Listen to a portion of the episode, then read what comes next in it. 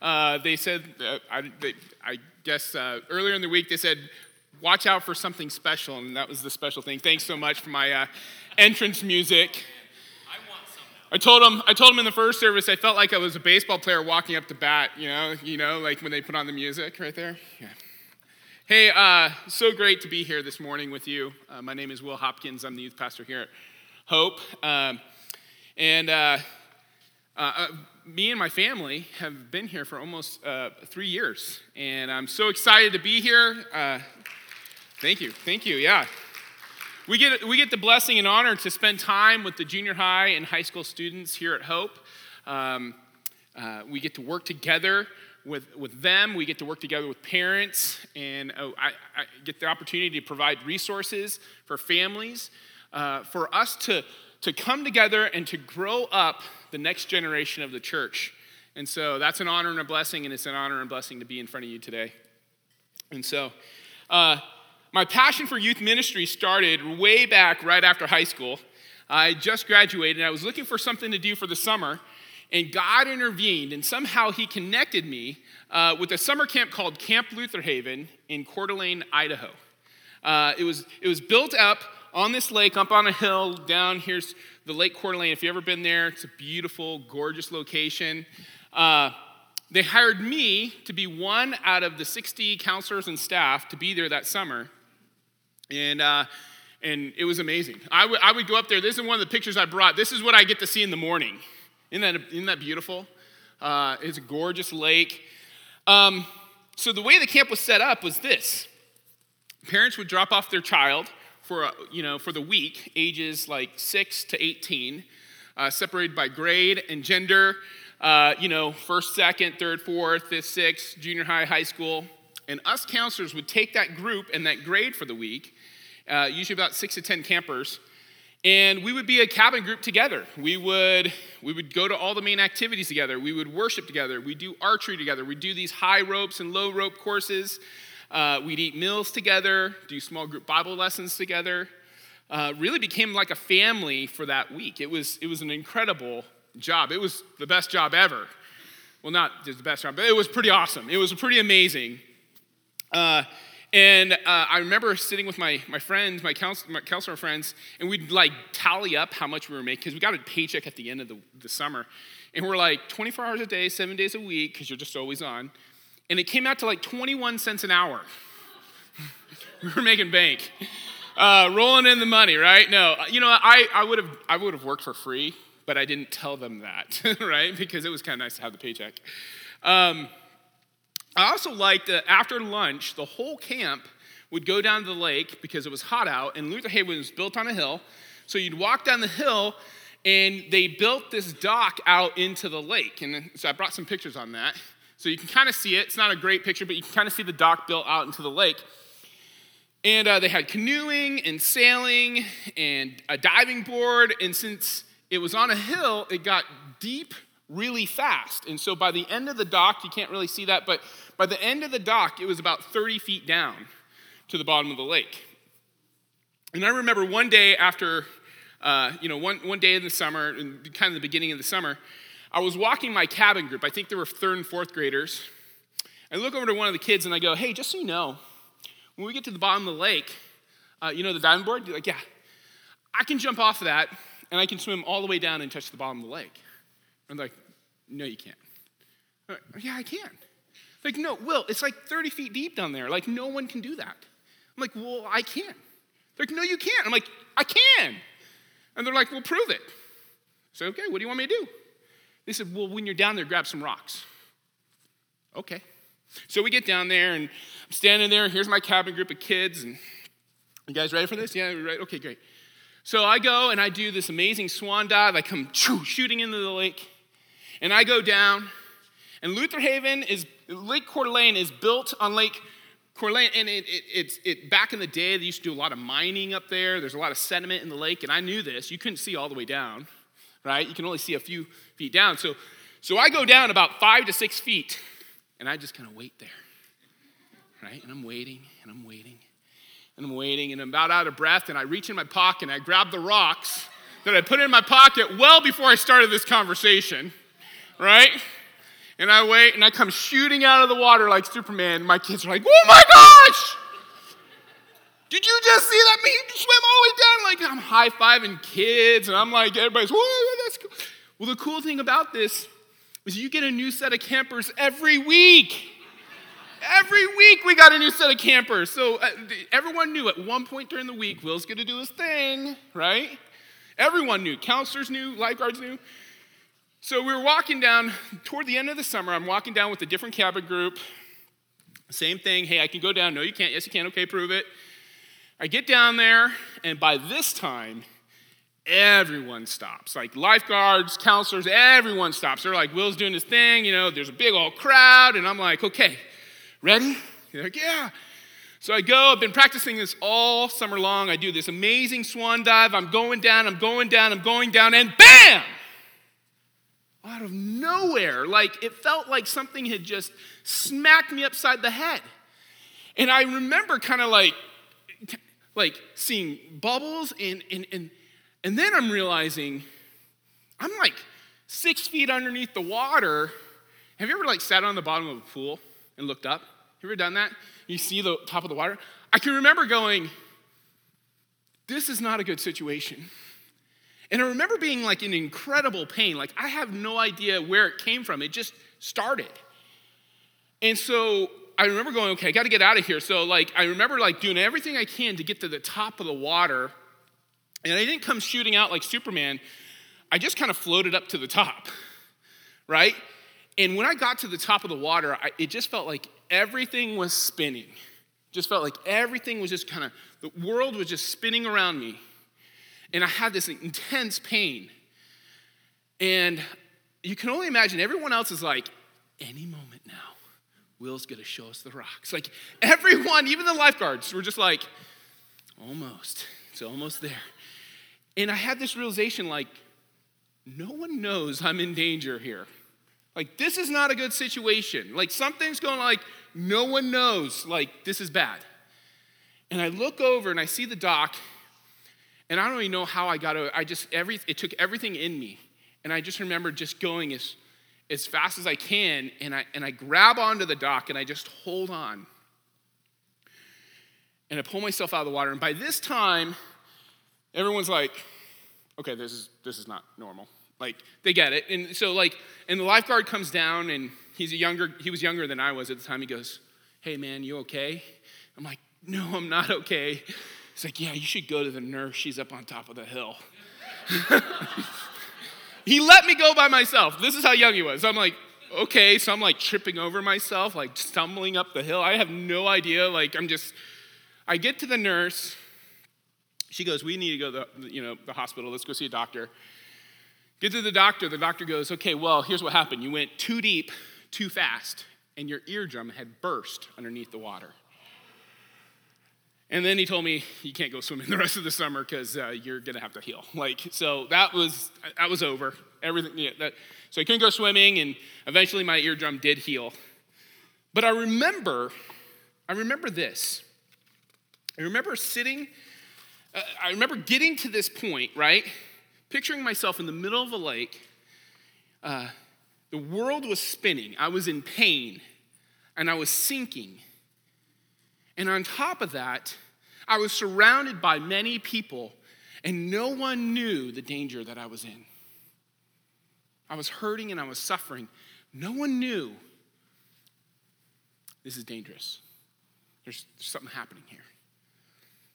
And I think at, at, some point of our life, we can identify with some part of this scenario. Maybe we've experienced something like this already.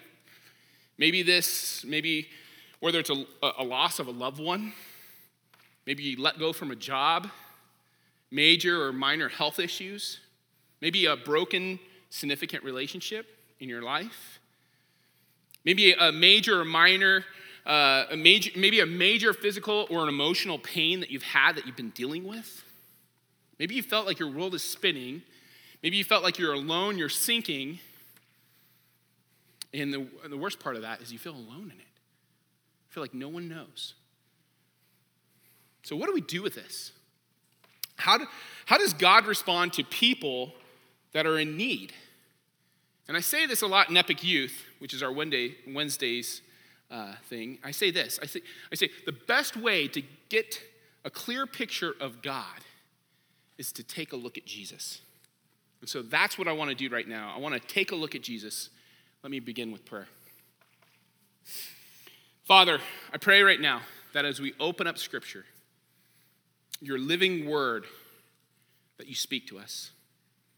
Allow us to see in the moment, wherever we are, Lord, if there's anyone in here that is hurting or in pain or suffering, distant, longing for something more, or maybe even apathetic to your words, I pray that we can encounter you here and now and let these words be a source of life, of living water, a source of healing and hope and comfort.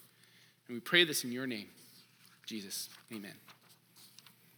I want to start by reading from Mark 5. It says this When Jesus had crossed over by boat to the other side of the lake, a large crowd had gathered around him. And while he was by the lake, there was one of the synagogue rulers named Jairus came there. Seeing Jesus, he fell at his feet and pleaded with him earnestly. He said, My little daughter is dying. Please come and put your hands on her so that she will be healed and live. And Jesus went with him. So Jairus was a ruler of a synagogue, the place where the Jewish uh, uh, people would worship in that, in, in that place. He was a father, he was a ruler. Uh, he would have been well known and important in the community. He held together by the ritual of religion. He was responsible for looking after the building, supervising worship, running the, the, the school on the weekdays, and finding rabbis to teach on, on the Sabbath. And he was willing to risk it all to come to Jesus because death had crept into his family. It probably felt like his world was spinning. He might have felt like he was sinking, and he was in the midst of a crowd. There might, might have been lots of pain and anguish, and fear had settled in of his little daughter dying. He had probably exhausted all efforts to heal his daughter, and now he was in need of only what God could do. How often do we see a ruler kneel before someone? How often do we see a president or a CEO of a company or a governor? How often do we see someone with that kind of power kneel before someone? Seeing Jesus, he fell at his feet, pleading earnestly with him My little daughter is dying. Jairus, the synagogue ruler, falls before Jesus' feet, and this makes a significant statement about who Jesus is. We can come to Jesus in need because Jesus is God, God in flesh. In John 1 14, it says, The Word became flesh and made his dwelling among us. It continues in Mark, says this A large crowd followed and pressed around him. And a woman was there who had been subject to bleeding for 12 years. She had suffered under the great deal, uh, under the care of many doctors, and yet spent all she had, and yet Instead of getting better, she grew worse. When she'd heard about Jesus, she came up behind him in the crowd and touched his cloak because she just thought, if I touch his clothes, I will be healed. This woman who'd been subject to bleeding for 12 years, though her condition is uncertain, her blood flow was probably a chronic menstrual disorder, rendering her and those she touched unclean. That would have been like not only it would have been ritually unclean in her community. Essentially, no one could touch her, or else they would have been contaminated themselves. So we can assume that she was physically and socially isolated for 12 years, maybe even religiously, because she couldn't even participate in the faith activities. I imagine at time this pain was unbearable, physically as well as emotionally. She had spent all she had on the doctors. Instead of getting better, she grew worse. Eventually, nothing worked. She was incurable. Her world was probably spinning, and she was drowning, sinking, and despite the crowd around her, no one knew how desperate her situation was. Despite everything, her fear, anything that could have held her back, this woman saw Jesus. And she reached out, she, she went through the crowd because she thought if I just touch his clothes, I will be healed. Breaking all the social norms, right, of that time.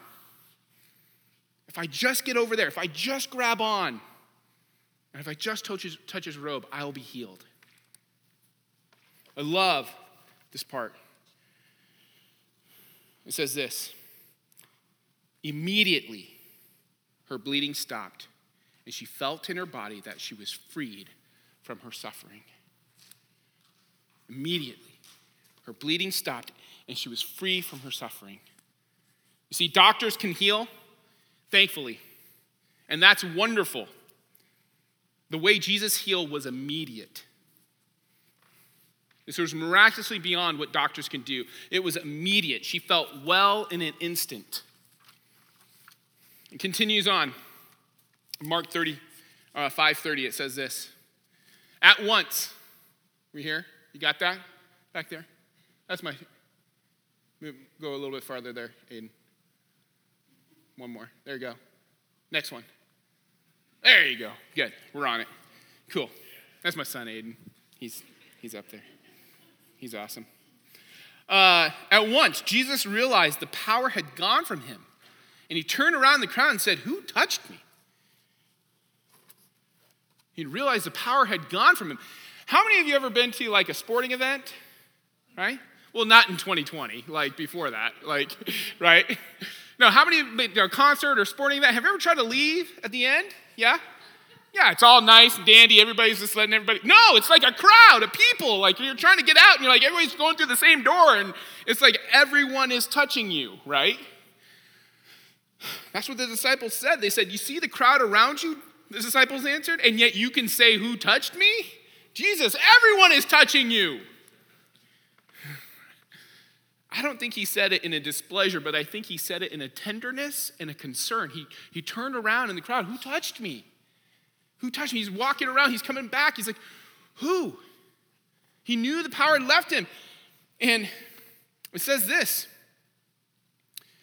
But Jesus kept looking around and see who had done it. And the woman, knowing what had happened to her, came and fell at his feet. Here we see that again. Falling at Jesus' feet, trembling with fear, and told him the whole truth. We see it again falling at Jesus' feet. Maybe she explains how this has affected her in her life the pain, the anguish that she has gone through, the loneliness of her world, or how desolate this diagnosis was. How she spent all her money, yet instead of getting better, she grew worse. 12 years of the truth of her pain and suffering. She told Jesus her life story. And here's the thing Jesus listened. Despite the pressure of the important task that he was engaged with with Jairus, right? Jairus is so he's like, my daughter's dying. Could you imagine? Like, whoa, are you coming back? What are we doing? What, what's going on? Like, I thought we were going, like, Jesus is listening to this woman's story. There's an illustration that goes like this. An elderly lady once went to the post office in her town to buy stamps just before uh, Christmas. And the lines, like any festive occasion, were particularly long. A kind bystander pointed out that there was no need to wait in line because there was a stamp machine in the lobby. And she thanked the stranger and she said, Yeah, but the machine doesn't ask me about my arthritis. Rather than leaving the miracle impersonal, Jesus sought a conversation. Jesus listened to her story, and his response was this He said this Daughter, your faith has healed you. Go in peace and be freed from your suffering. Uh, it doesn't say much about where her family was in this. I don't know. Maybe they were there, maybe they weren't. But could you imagine 12 years of suffering and hearing the sweet words of daughter? Jesus says, Daughter, your faith. And another connection in the story, right? Jairus' daughter, Jairus' daughter, and, and, and her. Your faith has healed you. Go, go in peace, be freed from your suffering. This woman had an aspiration to live and took action. And she was rewarded by this, by the presence and interaction with Jesus. His acknowledgement in front of the crowd and his affirmation of her in a public setting shows us the value that he puts on his children, on you and on me. It wasn't her cleverness or her courage that Jesus saw, but it was her faith. If she would have disappeared, she would have just sampled the gift, but not meet the giver. She would have just experienced the healing, but not meet the healer.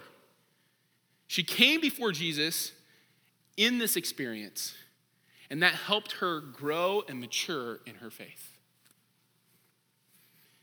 It continues. It says this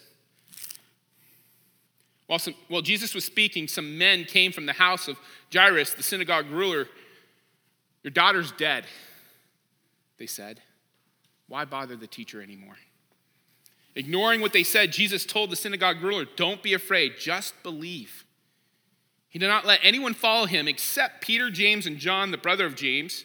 When they came to the home of the synagogue ruler, Jesus saw a commotion with the people crying and wailing loudly. He went in and said, Why all the commotion and the wailing? The child's not dead, but asleep. they all laughed at him. And he put them out and took the child's father and mother and disciples and who were with them and went into where the child was. He took her by the hand and he said, to look this up. You know, it's like when you're in that Bible study and you're like, how do you say that word again? Tala, talitha koum, which means little girl, I say to you, get up. Immediately, the girl stood up and walked around. She was 12 years old.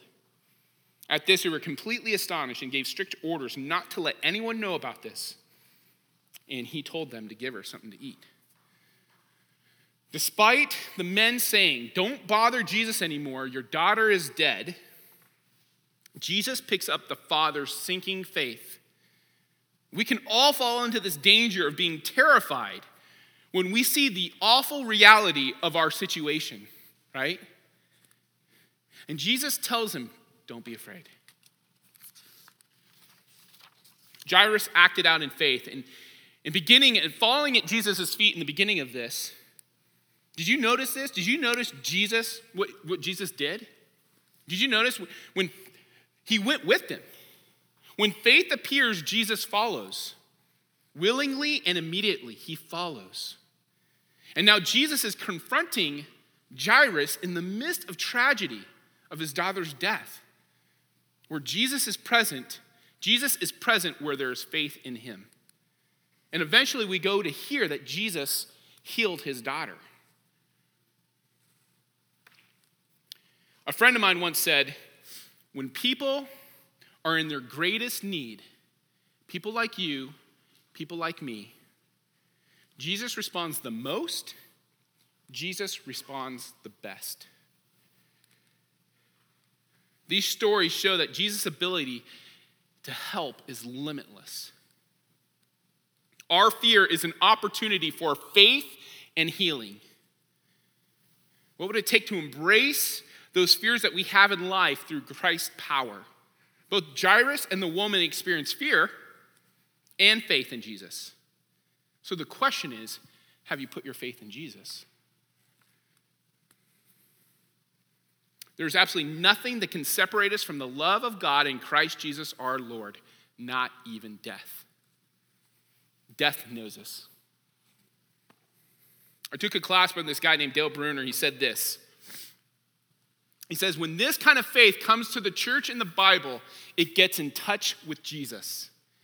In the gospel, faith is never a general belief of the existence of God. Instead, it's getting in touch with Jesus by bringing one's major need to Him with the expectation that Jesus can do miracles with it. God's door is open. God is accessible to the hurting and the sick and the weak. We come to Him with this expectation that He can do miracles with that. Maybe you can identify your world spinning sinking, hurting. Maybe you feel, you're, maybe you're struggling with uh, addiction, depression, or anxiety. Maybe uh, there's a major or minor issue that you've, you haven't given to God yet. Maybe it's time to step out into faith. I encourage you to fall down in front of the giver of life, the one who gives living water, the bread of life. Jesus' arms is wide open. I'm going to close, but I'm going to bring up the band here.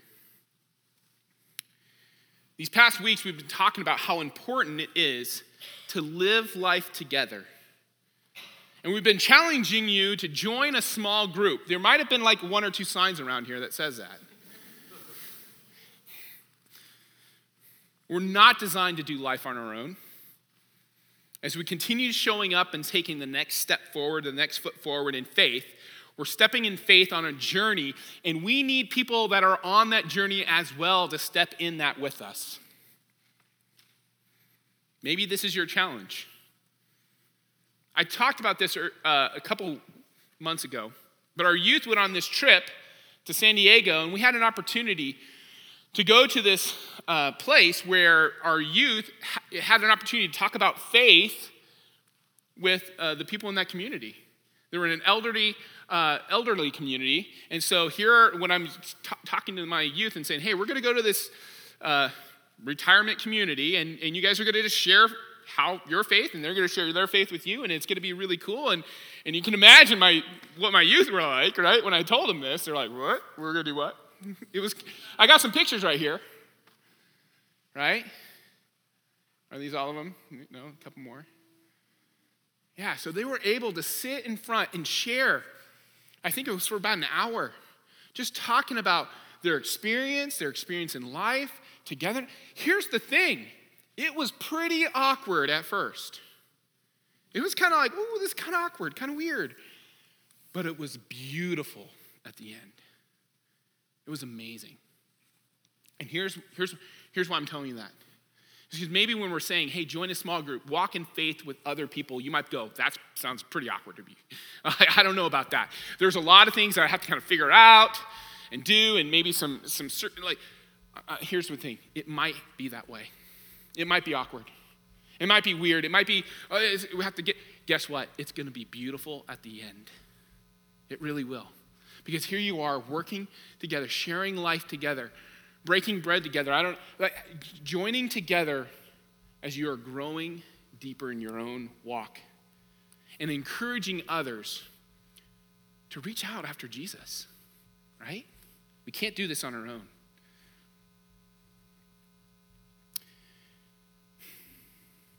Will you let Jesus in?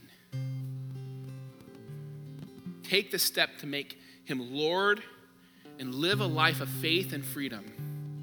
Again, God's door is open. And for this woman who was bleeding and Jairus, they had to step out of their comfort zone and put Jesus as the focus of their vision. Their world was spinning, they were hurting and in pain, lonely and desperate. And with faith, they fell in front of Jesus with their needs with the expectation that Jesus could do miracles with them. Let me pray. Father, maybe it's physically or maybe it's just mentally falling in front of you with what we have, where we're at. It might be major, it might be minor, whatever. Lord, that, that we are taking the things, the, the deep things that we have not released yet to you and out of faith, Lord, letting you do beautiful things with that. Lord, there's a fear that sets in. We don't want to. It might be awkward, it might be weird. But Lord, I pray right now, Lord, as we together continue to reach out towards you, not stay stuck in the middle of the lake, but Lord, to reach out to you in the midst of the pain and the hurt, the suffering. But Lord, to see you, to make you our vision to make you the thing that we need to see. I pray this in Jesus'